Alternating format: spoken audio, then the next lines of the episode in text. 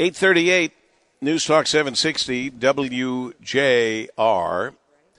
American homeowners have gained trillions of dollars in home equity over the course of the pandemic, according to the Federal Reserve. Well, I guess we should dive into that one and say, why is that? But also, how long is that going to last because of inflation and the higher interest rates? We could give it all back if you're not planning on selling your home at the middle of all of this. We're checking in with our WJR senior news analyst, Chris Renwick, who's taken a, a deeper dive on the story.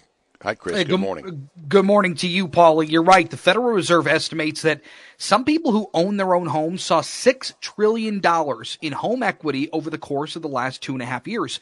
Yes, that is the time of the pandemic. Now, according to a New York Times piece, the average homeowner with a mortgage gained $67,000 in tappable equity over the last two years. According to Black Knight, a company that tracks mortgage the mortgage market, that's actual cash that householders could access while still keeping 20% of the equity in their homes, as lenders often require them to do. So to put it in perspective, the average homeowner in San Jose saw their home go up, uh, their home equity go up by $230,000 over the last two years. In Boise, Idaho, it was $114,000. And closer to home in Cleveland, it was 27 grand. Michael Lovenheim is an economist at Cornell University. He says all homeowners, not just those in huge, gigantic mansions, are benefiting. Most of this money has been created because housing, well, is in short supply and high demand all across the country and it, it's appreciated at a record pace during the pandemic. In fact, roughly 65% of American households, uh, Americans who own their own home, have seen an uptick in their equity. The na- nationwide housing shortage and high demand stem from the historically low mortgage rates that lenders were putting out there, and is quite frankly still to some extent offering people giving an opportunity uh, to invest in property. And as a result, home values have been up nearly everywhere. Experts say that the difference between the housing market of the early 2000s is pretty vast. In 2000, the market foundation was built on shoddy lending and overbuilding. Now, you, you got to have much better credit scores, and they are giving out conventional mortgages. Experts say Paulie, that with rising interest rates, and some of this certainly could slow down, but economists generally don't expect prices to fall too far because there's still too much demand for too little housing in America today. You know, uh, some people might be moved to take advantage of what's going on because they're going to make more money on their current house than they ever mm-hmm. would have in the past. The problem is where do you move to? Right. And what can you buy with all that newfound wealth that you have from your house? That's the the vicious circle there. Yeah, no, you're exactly right. And and what's interesting is I did a little a bit of, of, of a deeper dive onto this Black Knight company, and they're the, the they're the company that tracks the mortgage rates.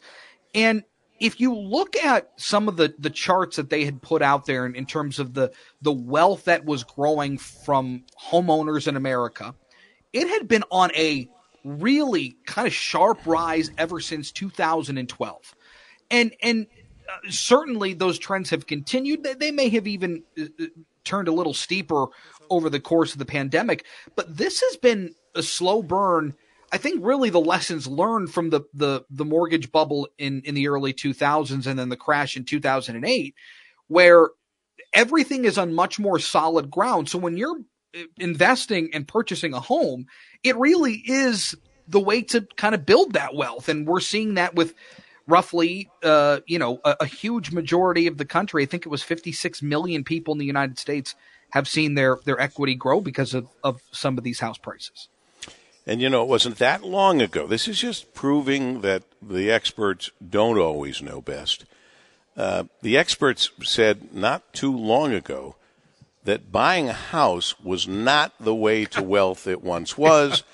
buying a house was not necessarily a good investment, blah, blah, blah, blah, blah. I'd like to see those experts today when somebody, uh, uh, say in Florida, because I've seen it with my own two eyes, that I only tell you about two. I have two more in the back of my head as well. But my own two eyes people uh, would spend uh, seven hundred thousand dollars for a place in Florida, and they just sold it for two point seven. Yeah, two million dollars profit. Now, I'm not suggesting that that's happening all the time, but it did happen, and it still is happening. So, um, well, here, here's know, what I don't. I, I, here's what I don't think people saw. I don't think that people saw the value of these homes going up the way that they did in terms of people wanting to own homes. Like, right, there was so much discussion on, ah, are people, uh, you know, these millenniums, m- millennials, are they going to buy homes? Well, the answer is, I think yes. I think they want to buy sure. homes, and so sure. we're seeing too many homes or too many home buyers, potential home buyers out there, and not enough homes. And that's really and one of the pieces of this. People are tired of bad weather, yes. and people are tired of bad government.